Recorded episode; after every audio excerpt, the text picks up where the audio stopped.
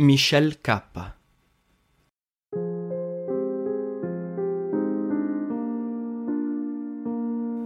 Michelle, dunque, o meglio Gertie, ha fatto irruzione nella mia vita da poche settimane e ha spazzato via tutto il resto. Un vento gelido, nient'altro, solo lei.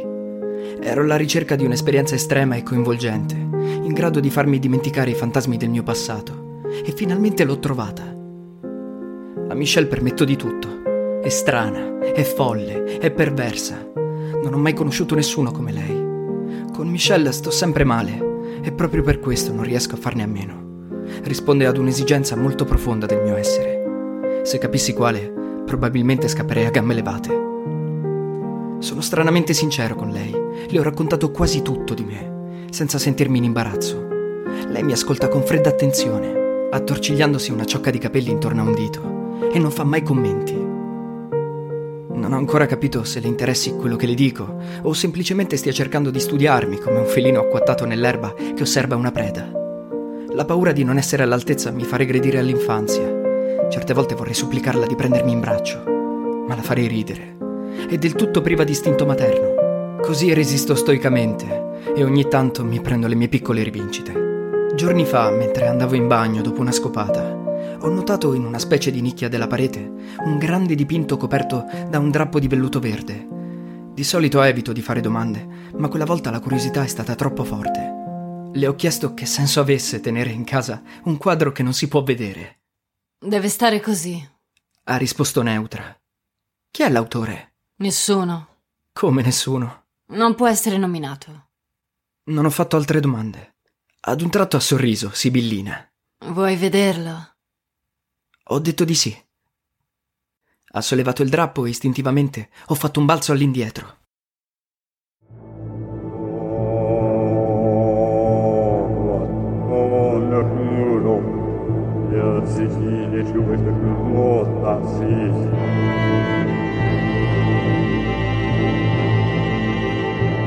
Stando alla targhetta sotto la cornice, il dipinto, a grandezza naturale, ritraeva Giovanna d'Arco poco prima di essere arsa viva sul rogo. Ma secondo ogni evidenza, la creatura dagli occhi vuoti che avevo di fronte, spettrale, asessuata, calva, verdognola, non poteva che essere un ectoplasma o qualcosa del genere.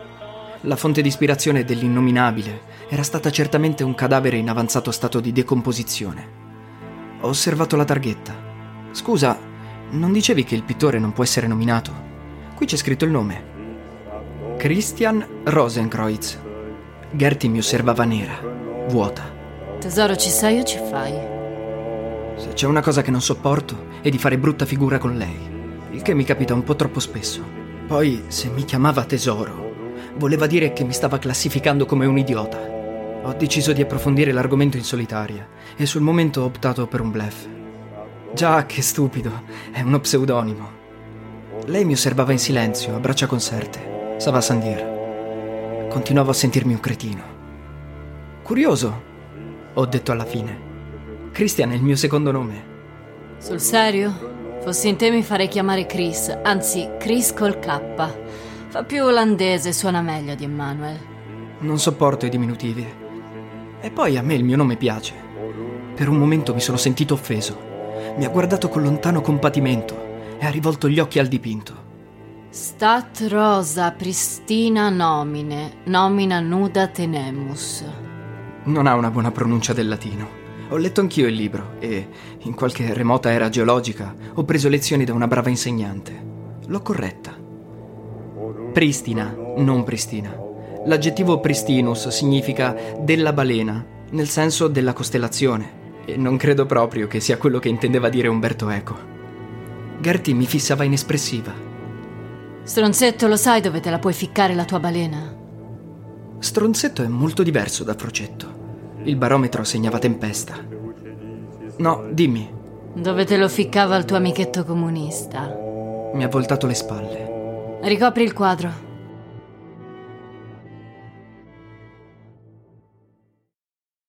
Gli occhi mi si sono riempiti di lacrime. Ho provato sdegno, vergogna, dolore in un mix caotico e furibondo. Non avrebbe dovuto alludere ad Antonio. Non in quel modo volgare che non aveva nulla a che fare con la nostra storia. Non con quel tono di scherno che stravolgeva in modo caricaturale il mio ruolo in quella storia, facendomi apparire come un marchettaro da quattro soldi, rimorchiato sul marciapiede da un pervertito. E questo pur avendo sufficiente cultura per capire che il nostro era stato un rapporto alla greca tra un giovane uomo e il suo efebo, senza contare che non era leale da parte sua usare le mie confidenze contro di me. Ma già, l'idiota ero io, che mi ero confidato con lei. Solo un imbecille poteva aspettarsi lealtà da una come Gertie. Doppiamente imbecille, perché mi sentivo solidale con uno che non mi aveva neppure voluto bene e piangevo per lui, per uno che adesso si scopava Elettra dopo avermi fatto sentire in colpa per il mio cavallo nero. E io che avevo smesso perché credevo che fosse geloso di me. Idiota, idiota. Avevo il viso inondato di lacrime, ero impresentabile, mi sono chiuso in bagno. Sono rimasto a piangere per qualche minuto, chino sul lavandino, sciacquandomi il viso e gli occhi con l'acqua fresca. La rabbia per la mia ingenuità mi esplodeva dentro. Ma di colpo, quella rabbia si è trasformata in un imprevisto strumento di vendetta. Ho sentito una botta di sangue arrivarmi dritta all'inguine. Mi sono asciugato il viso e l'ho raggiunta subito a letto. Se perde l'ispirazione è capace di mettermi alla porta dicendomi grazie tesoro, so fare da me. L'ho battuta sul tempo. Ho acceso lo stereo, le ho allargato le gambe, le ho afferrato i polsi e li ho stretti forte. Frederick Style. Si è svolto fra di noi un dialogo un po' laionesco, che ricordo come se fosse ora e che, tutto sommato, non è il più sgradevole dei miei ricordi.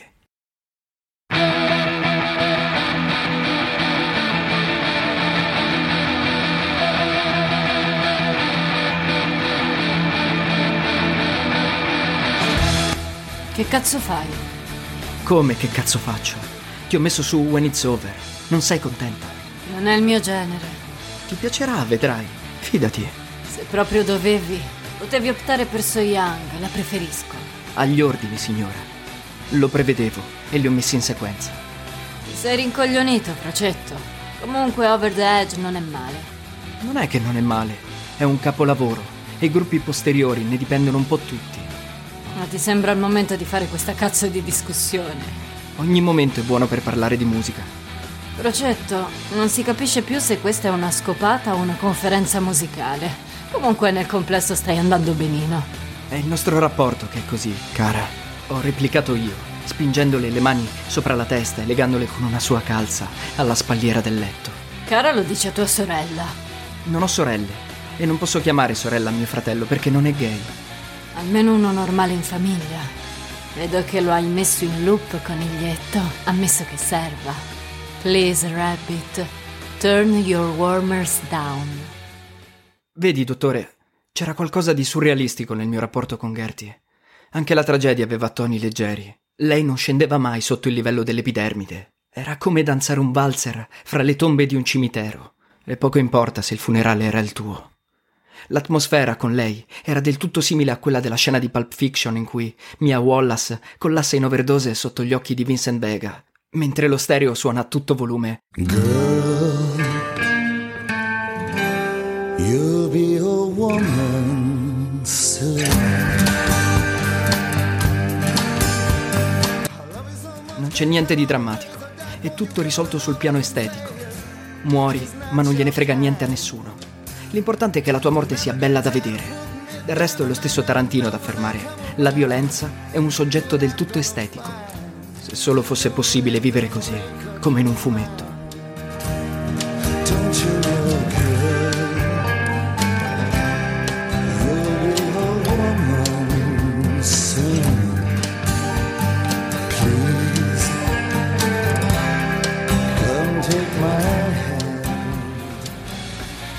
Comunque, per tornare a quella volta, ho affondato i pollici nei suoi polsi. Ho preso il ritmo della musica e non ho smesso finché non l'ho sentita gridare. E non di dolore. Lei all'inizio si ribellava, mi mordeva selvaggiamente le braccia, mugolava di rabbia, cercava di liberarsi dalla mia stretta.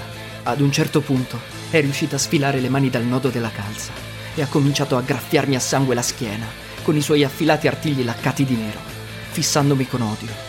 Ma dopo qualche minuto il suo viso si è illuminato di una luce strana. Ha smesso di divincolarsi e ha accettato il mio gioco, assecondando i miei movimenti con quelli del suo bacino e ansimando in sincrono con me.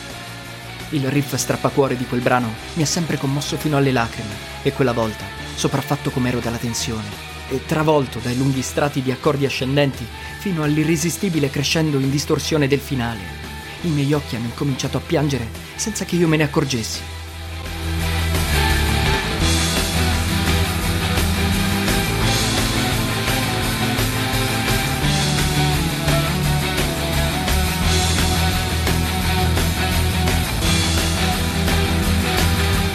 Le lacrime si mescolavano al sudore scorrendo lungo la mia faccia e io non capivo perché piangessi, se di umiliazione o di rabbia o di inutile passione. Mi sono sorpreso a supplicarla. Vieni, ti prego, vieni con me. Allora lei ha cominciato a ridere, gettando la testa all'indietro. Una risata agghiacciante che per un attimo mi ha gelato il sangue nelle vene. Poi ha aperto i suoi occhi neri di pesce cane. Il suo riso si è trasformato in un sorriso indescrivibile e subito dopo il suo volto ha assunto un'espressione di demoniaca beatitudine che non potrò mai dimenticare. Ha richiuso gli occhi, continuando a ridere sommessamente e ripetendo sì. Siamo volati insieme, non so dove, non so per quanto.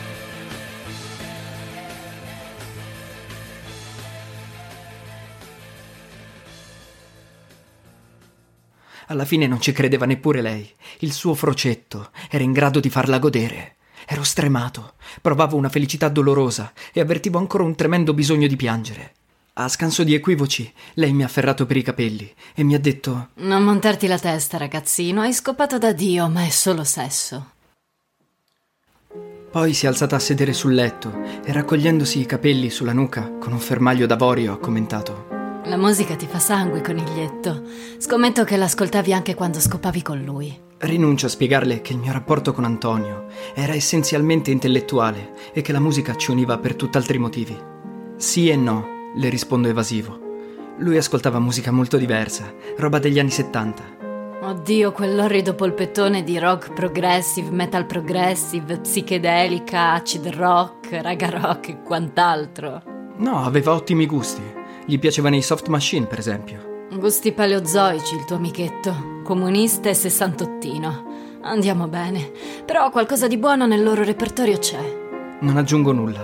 Aspetto che lo dica lei. Moon in June, per esempio. Sorrido rassegnato. Non avevo dubbi. Non credo che potrei scoparmi uno così. Dice pensosa. No, confermo con un mezzo sorriso. Appartenete proprio a due specie diverse. Era bello? Sì, è un bel ragazzo, alto e bruno. Allora potrei, basterebbe tappargli la bocca. Non posso evitare di scoppiare a ridere. Tappare la bocca a lui? Non sai di cosa stai parlando. Ah, quindi è quel genere di tritacoglioni che se non pontifica ex cattedra non si sente realizzato. Più o meno, sì. Come cazzo facevi a sopportarlo, Frocetto? Lo ammiravo e poi sapeva come farsi perdonare. Immagino. No, non è niente di quello che immagini. Del resto, se io scopo con te e tu scopavi con lui, per la proprietà transitiva dovrei potermi scopare anche lui. Conclude lei, grande ragionatrice, soddisfatta di aver aggiunto una possibile variazione al suo repertorio. Non replico nulla. Fino ad un mese fa avrei riso, almeno in cuor mio, della sua uscita cinica e volgare, ma adesso non escludo che Antonio sarebbe capace anche di questo. Una malinconia improvvisa e struggente si impadronisce di me. Mi riprometto per il futuro di evitare a priori qualsiasi rapporto ravvicinato con quel dannato nome di battesimo. Comunque dobbiamo ripetere l'esperienza.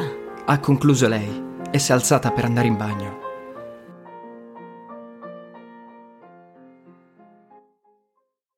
Sì, sono stato davvero grande quella volta. Devo solo evitare le ingenuità adolescenziali. Con lei sono imperdonabili. Giorni fa, ad esempio, scosso dall'ennesima offesa, ho tentato una specie di ribellione.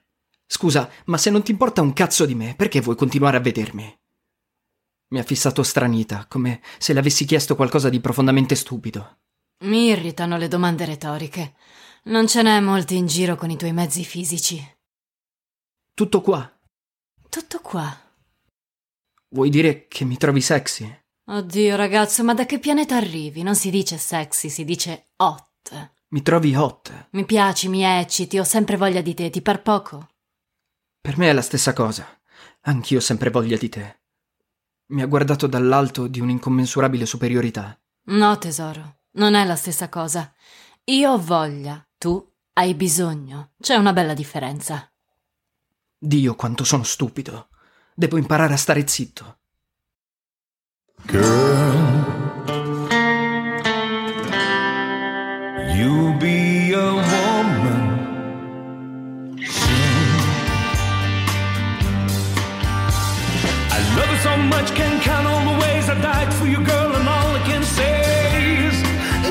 your kind. They never get tired of putting me down, and I never know when I come around what I'm gonna find.